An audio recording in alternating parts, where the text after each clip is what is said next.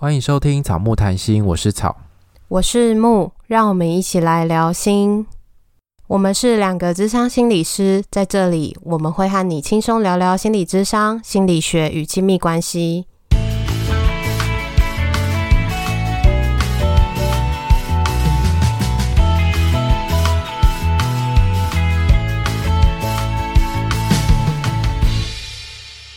本集音乐由 OU Music 提供。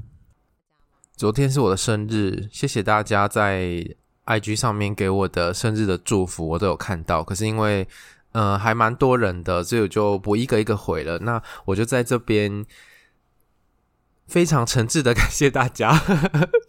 而且我发现就是里面有很多跟我一样星座的人，或是跟我同一天生日的人，就是哦好巧哦那你有看到我抽你的图吗？有啊，然后也有听众说，就是有那个图是去吃烧肉嘛，然后听众就说哦好想吃烧肉这样子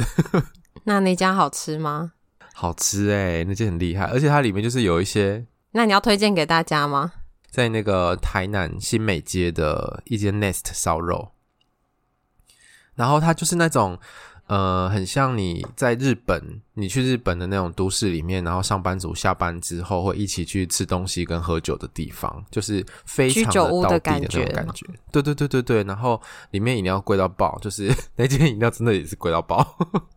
所以去了不要填饮料的意思吗？多吃一点肉。可是你如果吃烧肉你不喝饮料就会觉得很渴，因为就是蛮热的，而且烧肉会觉得就需要配饮料，所以他们饮料蛮贵的。我就是点一杯那个科尔必斯的气泡水要100块，就是哦好贵哦真的蛮贵的耶，所以就省着喝你知道然后他那一间里面还有一些比较特别的东西，比如说猪的子宫啊，然后太阳穴啊，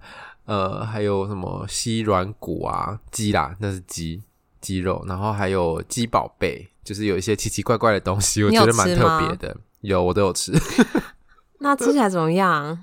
你说哪一个？什么猪的子宫啊，什么太阳穴。猪的子宫吃起来就是有一点有一点像肠子的口感，可是没有那么脆，因为它那个厚度再厚一点。就是哇天哪，人生第一次吃到猪的子宫，好惊人哦！如果是我看到，我可能也不会想尝试，就觉得感觉有点怪怪的。对，就是会觉得怪怪的，可是就是觉得啊，没有吃过，很想试试看这样子。然后像是太阳穴，它应该就是可能它脸上的某一块肉吧。然后它会有一点点筋的感觉，一点点，稍微一点点。然后它吃起来的口感，我觉得还好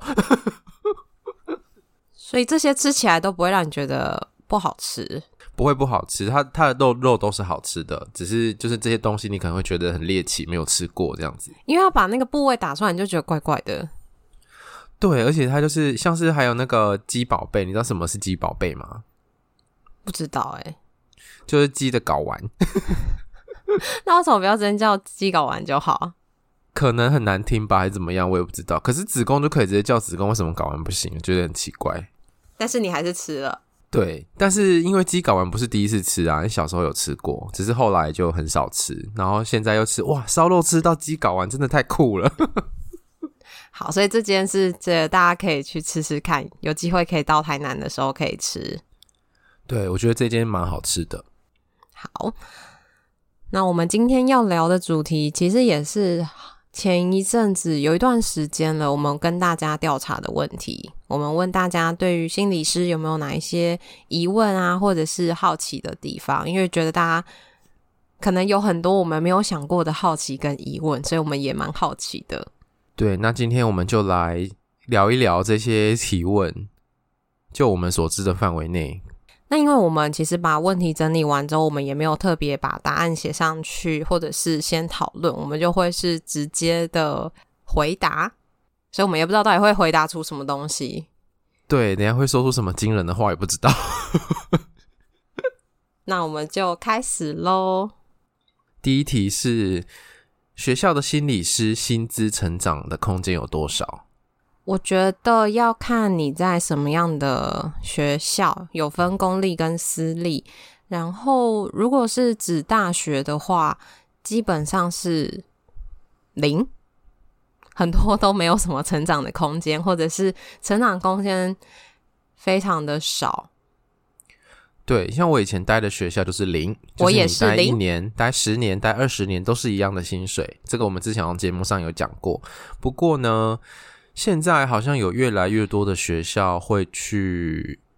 调整他们给薪的制度，就是会可能会有逐年续薪，或者是证照加级等等的这些。但是我觉得那个情况会是有些是逐年续薪，但它的起薪就会比较低欸。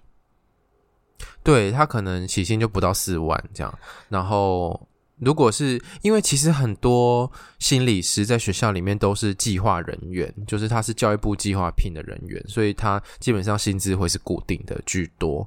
然后如果有续薪的制度的话，那个学校通常就会把本薪往下调，所以就你要从比较低的薪水开始做，然后做久了你才会变高，然后这个 range 大概可能从大约3.8万左右一直到有一些很好的学校，真的很少数很好的学校可以到5万多这样子，但差不多5万多就是顶了，没错。好，所以这些东西都是大家可以，如果你有兴趣的话也都可以上可能网站啊，或者是上学校的什么人事单位之类去做搜寻，大部分学校都会把薪资直接公开。对，因为我们我们那个社团是不公开，我们就是有一个找工作的社团，然后那个社团不公开，但是大家都会要求大家要把薪资写出来没错。可是我觉得我们现在行动心理师就会弹性很大，就是低的时候是真的很低，像是可能有到2万，就一个月可能赚到2万，可是高峰期的时候一个月maybe 可以赚到10万吧，应该有一些人是可以赚到10万，而且我是不行啦听过不少心理师是可以超过10万，但他就会是很辛苦的一直在工作，可能早上工作下午工作晚上也工作，他的工时很长，所以其实也不是收入高就是轻松来的，是你要用很多时间去换，或者是你要牺牲很多你自己假日的时间，或者是陪伴家人的时间。如果有听众想要当心理师的话，就是心理师的工作形态就是大概可以是行动的这种很不固定，或者是你在学校或者在某一些单位里面那种比较固定，也是朝9晚5的工作。但认真说那个 CP 值比较低。你说在机构里面吗？没有，我是说心理师念到硕士，然后有些人可能要念4年，但是出来的起薪可能跟理工或者是资讯类的有其实蛮大的落差。你在讽刺我吗？我不是也是吗？你没有念4年啊。哦，对啊我念4年，然后出来的薪水就是真的很低。好，谢谢大家好，所以大家就是真的是要想清楚，因为感觉还是很多人会想要进到这个行业。对，可是如果你是那种对这个东西很着迷，然后很有热情的话，那当然我觉得心理师也是一个饿不死你的工作啦，就是如果你肯工作，当然你会可以过生活的。可是你如果比较有经济压力，或是你比较在意那个报酬的话，就再想想看。接下来是諮商心理师可以在哪些单位工作？可以在刚刚讲的有学校，然后心理咨商所，或者是某一些社福机构，比如说那个立新基金会下面也有聘那个心理师。对，然后家福有些好像也会有。对，就是少数的啦，因为社福机构聘的应该是社工比较多，然后心理师如果他们有心理的需求还蛮大的话，有时候也会聘心理师这样。然后再来可能是医院，里面有很多临床心理师，諮商心理师也有，但就是蛮少数的。嗯，对。然后还有监狱、看守所，这个是最近几年比较多的缺，但它不是一个稳定的缺，它是那种劳务承揽，就是一年有多少钱，然后你要去用这个钱自己去付你的劳健保，然后还有很多的东西，就不是一个跟一般工作有点不太一样。我觉得它比较不是那种别人帮你把什么劳健保啊很多制度都弄好，它那边比较像是给一笔钱，然后需要心理师，然后你很多东西都要自己去处理那些人事的东西，没有人帮你处理。我跟你说这件事现在有在改变呢。就是现在劳务承揽的比例越来越低。那个劳务承揽的意思就是这个计划里面有一笔钱，然后这个计划要聘一个人，然后你可以用机构的名义或是个人的名义去承揽这个业务这样子。然后如果你是用个人名义去承揽的话，就会像木刚刚讲的那样，就是你所有人事的东西你就都自己处理，就是监狱或看守所机构方不会帮你处理这样子。可是他们又有管理你的权限，所以就会变得很奇怪。然后但是现在因为大家在抗议之后就会觉得说这样子对心理师在里面工作非常的没有保障，所以现在就是渐渐的这些东西也会回归到机构去，就是有一些地方还是劳务承揽，但是有一些地方是会由机构来聘，机构写这个计划来聘这样子。但它也比较不是一个稳定的缺，虽然可能会说哦，就是可能都会有计划，但是就目前上可能会是一个比较新的工作的地点，因为他之前这些工作机会比较不是这样对外招的吧，因为之前比较少看到就是有这些工作机会，但是知道里面可能会有心理师相关的，可能会像是透过公职的方式进去的吗？你说很久以前吗？因为他那里面就有心理师啊，因为那个有人在那边看守所还是监狱里面工作，他说里面本来就有自己的心理师，然后他们是都做很久了。是哦，因为我知道好像是合作型的比较多就是他们有案可能就会派给外面的心理师，然后心理师就会进去监所里面接案，然后接完就走了的那种。那种我也有听过，那种就也蛮辛苦的，是你进去很多东西都是要被收起来的，然后你的资料什么都只能在那边写完再走。对，我有去过我有去监狱带过团体，那也是一样嘛，进去你就要把所有东西都缴出来。对，它会有一个盒子，然后你要把你所有东西都放进去，然后还会做安检，就是要过那个安检门这样子。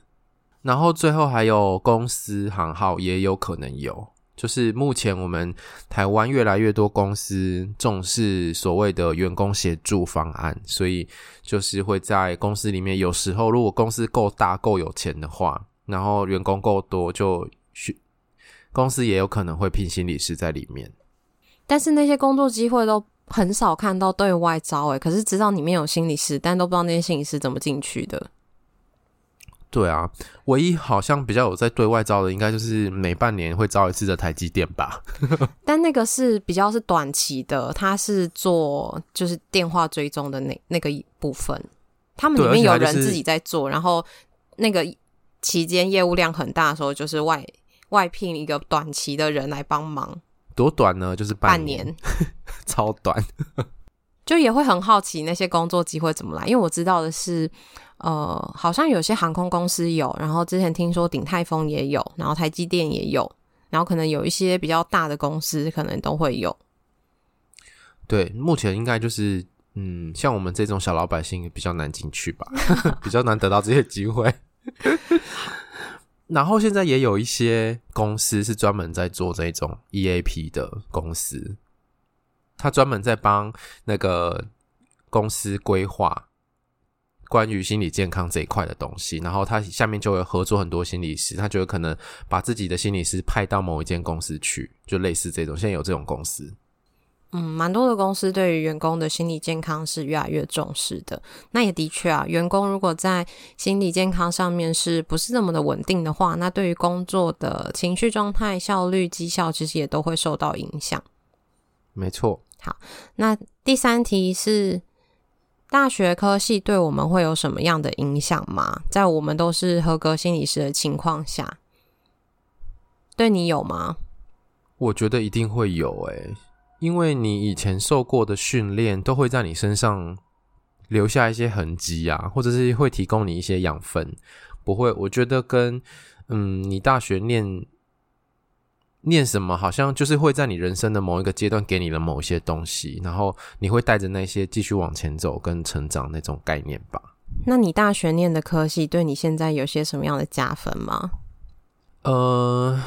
就是我对文字的敏锐度是比较高一点的，我觉得就是跟我的同侪们比起来所以是在写报告写论文上面文字上面会比较好吗？对，像是我写质性研究嘛，质性研究的那个字数就非常的多，那这个就蛮大量的需要靠你对文字的理解跟对文字处理的能力，所以我觉得这是有帮助的。然后以及是以前对我来说，因为我以前是念那个中文系，那中文系是在用文学的方式吧，就是他在探讨文学啦，可是很多文学其实就是在探讨人类的心灵啊或处境等等的这些东西，所以就是用不同的方式，所以我觉得也不是没有关系啊，跟心理不是没有关系，只是方式不一样。然后那些如果看过的文学作品比较多的时候，可能也会对一些人类的心理状态会有更多的敏锐度，或者是有更多的理解，我觉得。所以像草说的，其实这些都是，我觉得心理师就是一个人的工作，不是说你一定要会很多很多很厉害的知识，而是最后是回到你这个人身上，你是一个什么样的人，然后你跟个案的互动，跟你跟个案的工作。对，然后因为研究所会在修所有的课程嘛，所以你要下修很多课程。我其实还好，我们学校规定没有很多，但是就是你研究所还是会经过一定程度的训练，所以我觉得大学好像有影响，可是也没有到很强烈的影响，就是也不会影响你太多，但是你会因为大学的一些经验，然后可能在你未来的工作有加分也说不定这样子。但那个可能都是要在遇到的时候才知道，不然你也不知道说到底它会发挥什么样的功能或者是效益。嗯，对你来说咧？对我来说，可是我都是一样的科系啊，所以这题你很难回答是吗？就是都是念一样的科系，有什么影响？我觉得影响可能是我在想说，如果我不当心理师，我会不会其实没有办法找其他工作？哦，好，因为我的科系就是这个科系啊，就是大学跟研究所学历拿出去就是谘商相关的科系，除非我要做人资，但是我不知道我不知道这样能不能当人资可能就还是要学很多新的东西。但我大学有些同学是大学毕业就去做人资，嗯，好像会，如果你大学如果读不一样的，然后你有一天不当心理师，也许你还可以回去大学的那条路，但是你大学就是同一条路，没得选了，没错的概念就是同一条路，除非就是那个雇主不看学历。嗯，然后这就接下一个问题好了，就是会担心有心理师的身份但是找不到合适的工作吗？我觉得是要看你要找心理师的工作还是非心理师的工作如果是心理师的身份，我觉得应该都是找得到工作，但是你可能不像一般工作有这么多的工作机会。它通常如果你是在学校，通常大量开缺的时间都是有固定的，那它可能是如果你这次的开缺错过，你可能又要再等，你不是随时都有那种工作机会。因为像一般的工作可能是很多的公司或者是很多的选择，但心理师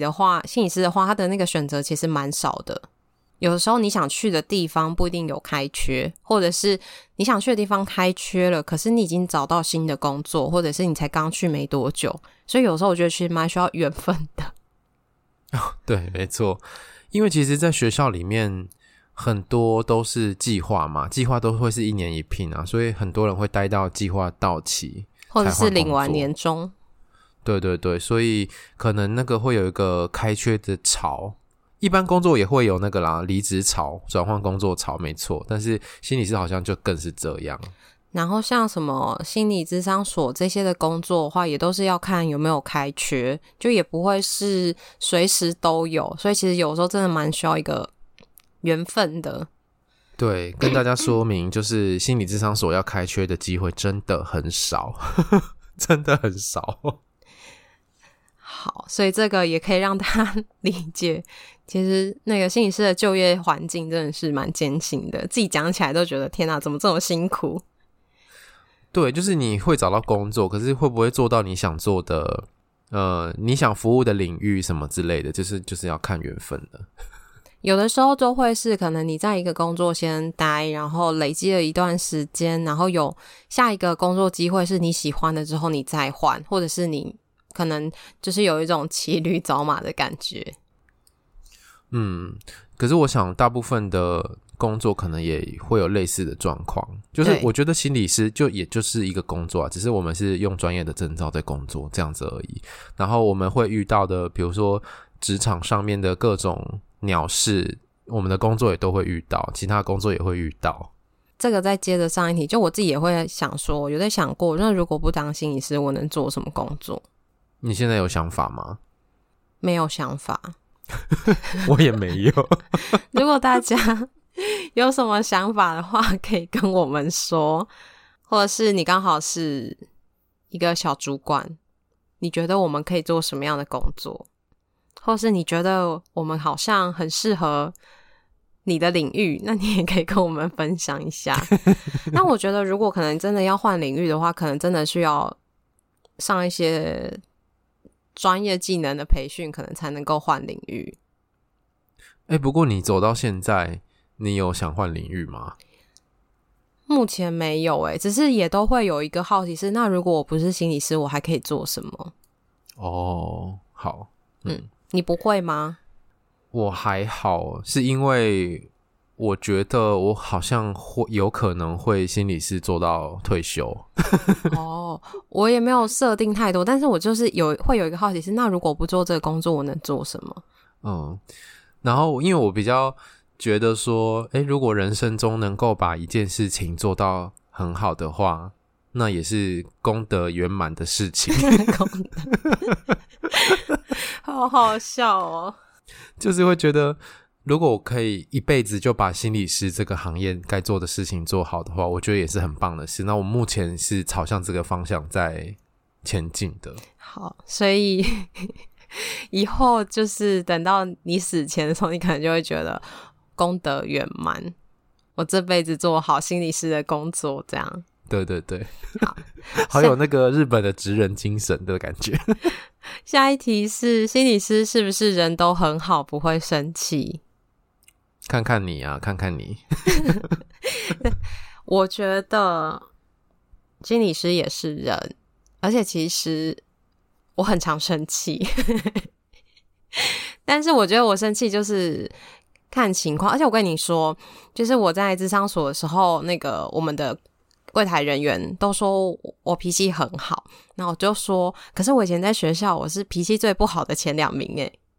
然后我就告诉他们，你知道为什么吗？因为没有那些很让人觉得生气的问题，因为以前要一直回答问题嘛，然后那些问题我觉得我会生气是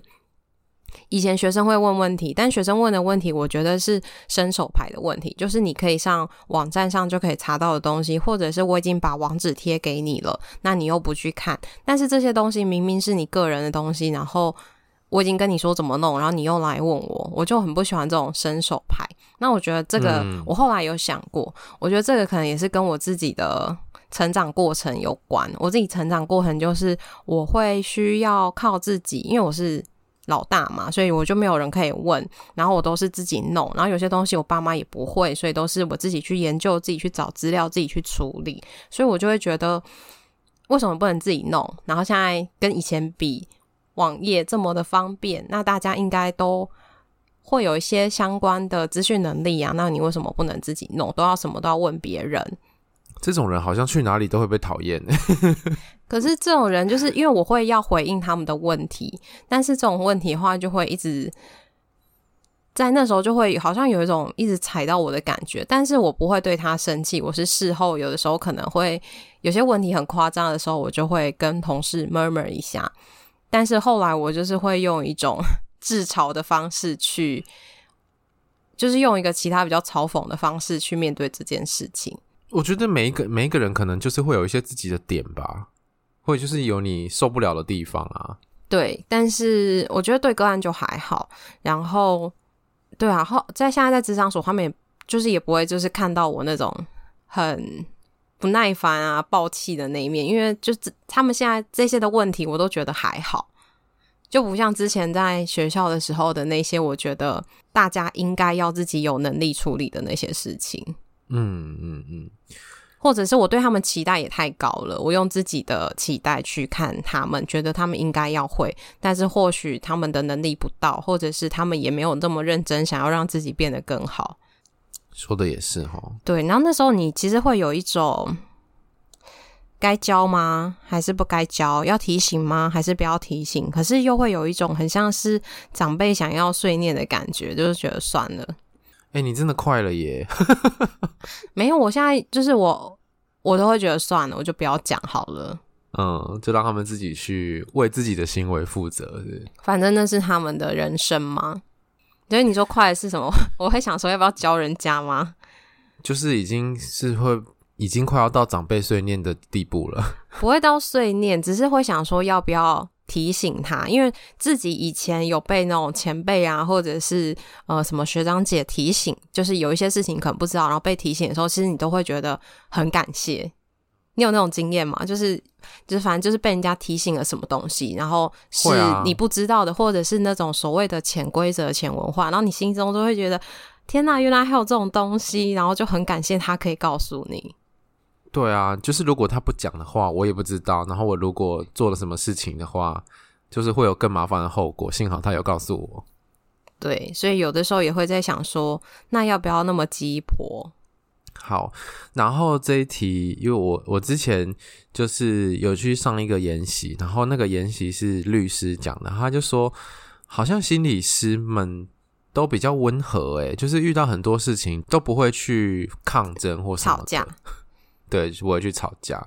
我觉得好像心理师圈子的确会有这种，就是很站在对方的立场思考，要同理对方，接住情绪的那一种特质。我觉得这可能 是我们专业训练的遗毒。对，像可能有的时候像刚刚前面讲的嘛，你可能在对他生气或者怎么样，可是你还是会就是没有办法很单纯对他生气，有的时候你还是会不自觉就是站到他的位置想一下另外一个立场，然后你可能就没那么生气。好，那这一题就这样子吧。好，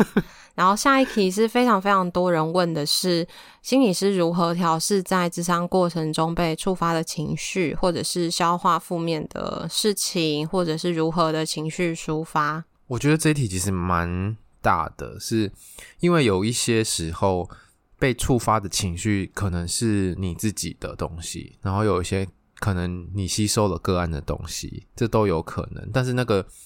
处理的方式好像就会不一样。怎样不一样？你如果是自己的议题然后被个案勾动的话，那就变成你要去处理自己的部分耶，就是你可能要去寻求督导，或者自己寻求咨商，或者自己回来好好的思考跟整理刚刚为什么会有那样的反应，或是我为什么会冒出那样的想法或是情绪等等的。那这个过程当然就会去处理这个心情嘛。然后很多时候其实我们在工作里面都是在听别人讲负面的事情，但是这个对我来说还好，因为我知道这个工作的常态就是这样，他一定是有负面的事情才来找你。没错，不会是跟你说他的开心事情，但也会有，但不会是每次来都跟你说他有多开心，然后人生有多顺利的这种。对啊，没错，所以我觉得这个是常态，对我来说也蛮习惯的，就是不会因为个案讲了一些什么很多负面的事情，我就会自己情绪很受到影响。然后我觉得这个好像会是一个界限的问题，就是你会知道说那个是他的事，那是他的故事，然后我走出咨商室之后，然后他离开了咨商所之后，就是这个故事就会留在那里，然后等我们可能把记录打一打之后就会把这件事情放着，因为下一个个案马上就来了。对，我觉得我会很像是可能会感觉得到是那种心情会也跟着很低落，或者是会觉得很沉重，但比较多感觉到的时候可能不是在咨商过程中会稍微的感觉到，然后但比较多通常比较强烈的时候是下班要离开的时候，就是下班要离开的时候你就会感觉到觉得身体很沉重，或者是肩膀很酸痛，还是有人在上面就肩膀很重，有人骑在你肩膀上。对，然后是觉得身体都很不舒服，但是因为要回家的路上其实骑车啊，或者是那个车程我觉得就会是一个很好的消化时间。因为你在骑的时候像是有注意安全，但是你还是会自己在思考一些事情，然后那时候就会是一个消化时间。那有时候真的如果很累的话，回到家可能就会先躺着耍废一下，然后可能抒发方式就是吃东西啊，吃一点自己喜欢吃的东西，然后或者是去洗澡，或者是其实因为对我们来说，其实我们下班都大部分都已经晚了，所以其实弄一弄没多久，其实也就差不多要睡觉了。对啊，没错。然后如果真的是有被影响到很多的时候，就会赶快那个传讯息跟对方说，然后抱怨一下，或者是稍微聊一下。真的，你有发现我就是有时候、就是、某几个案结束之后会特别常说对对对，你有感觉是有我之前有时候也会啊，就是跟你讲完说哦，我觉得我们会分享好的跟不好的，我可能也会跟他说今天有些什么样的进展我觉得很开心，或者是今天有些什么样的感觉，或者是我觉得今天好像有点卡住，我们其实都会分享。对，然后我就会就是可能边打记录，然后就边用 LINE跟莫讨论，就是两个会讨论，就是今天在咨商的过程当中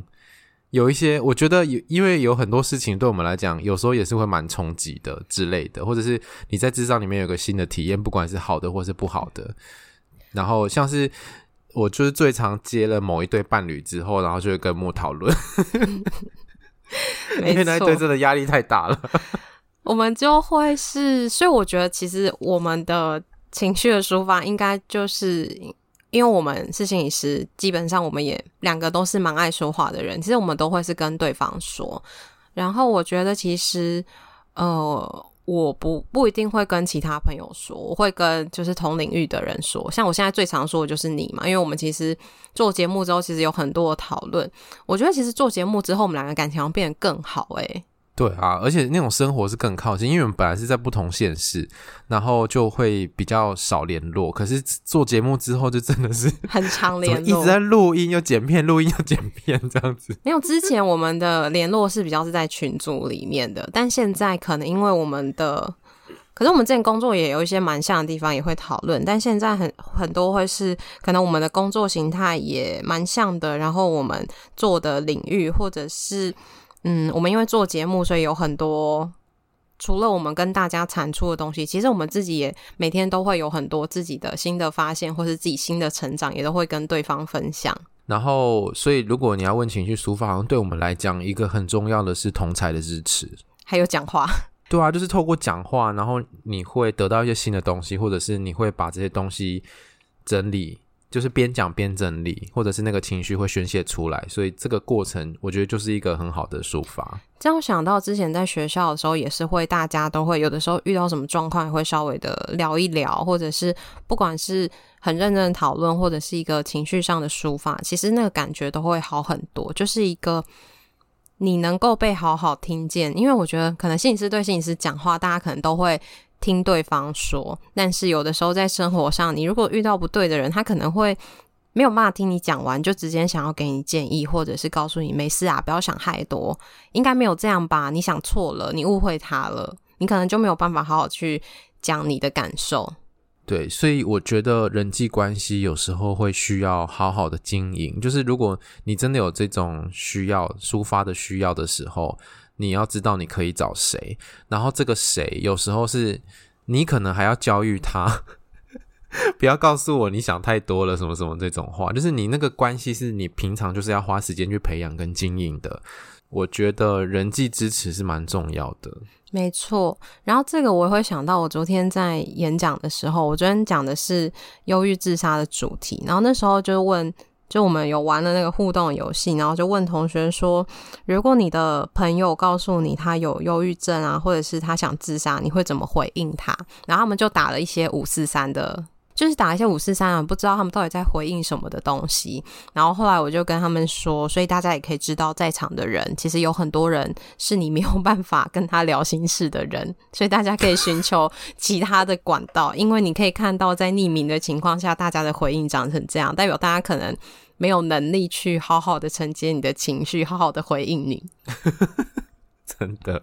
我有给你看吗？你有看到那些回应？有那些回应我真的是看不懂他们的意思欸，就是他们打了一些就是如果有一些是在乱回应的那就算了，可是他们打的有些东西我就有点看不懂欸，他们有打什么反正就是打什么我老婆或者是打什么弹头还是什么，我就想说这是什么游戏的词吗？还是你们现在年轻人的东西？我就有点看不懂他们到底干嘛我觉得他们应该是来乱的吧弹头到底是什么？然后还有写就是反正大家就是写一些你看不懂的东西，但也是有一些很认真的回应啦。嗯，可是那些在乱的回应其实也是有，然后我那时候就跟他们说，我自己觉得蛮好笑，我就跟他们说那你就知道在场很多人是没有办法聊心事的哦，所以大家如果要聊心事记得要找到对的对象。我之前也办过类似的主题，然后我是问大家说如果你心情不好的时候别人说什么话可以一秒惹怒你这样子，然后大家的回应也都是那种你想太多了啦没事啊什么的，就是大概类似这种东西然后就是发现大家其实真的都不喜欢听到这些回应，可是这些回应在我们生活当中真的很常见，真的。那接下来是连续接案的情况下如何转换心情呢？我觉得中间会需要有一点点时间休息，比如说至少10分钟啦，可是或者5分钟，然后你去上个厕所喝个水，出去走一走晃一晃，让那个感觉是可以稍微换一下的。我觉得也是，但因为我自己的习惯是我不会就是一直在咨商室里面等个案进来，就是我也是结束之后就会跟着他到外面，然后或者是去喝水上厕所，然后之后再跟个案一起进去，所以这个时间点其实你就会走动，那走动的时候其实就会是一个转换心情的方式。那有的时候会是如果你知道这个个案可能会是比较难谈，或是你谈完会比较累的，那你可能可以是他排在最后面，又或者是可能你可以调整时间，是谈完他之后可能休息1个小时再继续谈，这些都是可以调整的。对，好，下一题好快哦心理师在咨商中重视情绪上的反应吗？我蛮重视的，因为我自己的想法是觉得情绪其实都会是带我们通往内心的路一把钥匙吗对啊，我觉得其实有些事情可能如果没有情绪你就会这件事情就过了，你可能不会想太多，但是这些事情让你有情绪，你可能就会去想要好奇想要了解它，甚至你在表达你的情绪的时候，这个过程中你就会对自己有多一些认识。然后有的时候虽然没有情绪，可是大部分的人可能在这件事情会有一些情绪，但你没有，但这个时候也会是可以特别讨论的地方。我觉得情绪这个好像可以说是心理师的基因的耶我会这么说是因为我们在做咨商技巧演练的时候都会训练一块叫做反应个案的情绪，那是同理心的部分，就是要反映对方的情绪嘛。然后同理是一个在台湾非常非常我们很常用的技术之一，所以就是我觉得重视情绪，然后看见那个情绪的变化，然后去讨论这个情绪，都是大部分的心理师会做的。可是我觉得可能还会有一些细微的差异啦，就是某一些学派比较重视情绪，然后某一些学派没那么重视情绪这样子。但是情绪基本上是在咨商过程中不可避免的。对，没有错。好，因为我觉得在我们咨商以外的地方，好像情绪很多时候对大家来说会是一种可怕的东西，或者是一种比如说阻碍哦。我好多情绪的时候我就没有办法好好思考，我就没有办法解决问题等等的。可是就是在咨商的过程当中，我们都会比较重视情绪那我觉得这我也会想到一个很有趣的事，就是大家知道嘛，就是这个月我带了很多的演讲，然后在跟学生互动的时候就是也会调查到一些迷思。那时候是问大家说你觉得没有情绪代表情绪管理能力是好的吗？然后大家就回答，然后大家都觉得是错的，可是大家常常却又觉得自己有情绪是不好的。可是大家在互动玩游戏没有情绪的时候都知道其实不可能没有情绪，这个跟什么情绪管理也是一个不同的事情，可是大家平常却会一直这样子在期许自己或者是要求自己不要有情绪。对啊，我觉得这个好像是潜移默化当中，如果你有情绪跑出来了，你身边真的会有一些负面的反应，所以久而久之我们可能也会让自己的情绪不要这么快的跑出来，或者是我不要表现出来。但是我们在咨商的时候其实都蛮鼓励个案把情绪表达出来。好，那我们今天其实有更多的问题，但是我们又高估了自己可以把这些问题谈完。对，所以我们就下回分晓下次再继续对，我们来看一下这次收集的问题我们到底几集才会聊得完呢？好，大家敬请期待咯。如果你喜欢我们节目的话，请记得把节目分享给你的亲朋好友，也欢迎来追踪我们的 IG 跟 FB 粉专，我们都会在上面跟大家互动。 IG 记得要看限时动态哦，我们基本上应该都是蛮常发文的，我那天有找给你看嘛，就我们发文的那个天数其实还蛮长的，一个月应该有个20天吧，所以如果你没有看到我们的发那个动态的话，有可能它是消失在你的 IG 页面里面，你可以主动搜寻。那也大家也可以在个人档案的地方找到donate草木的方式，欢迎大家施肥让草木茁壮。拜拜拜拜。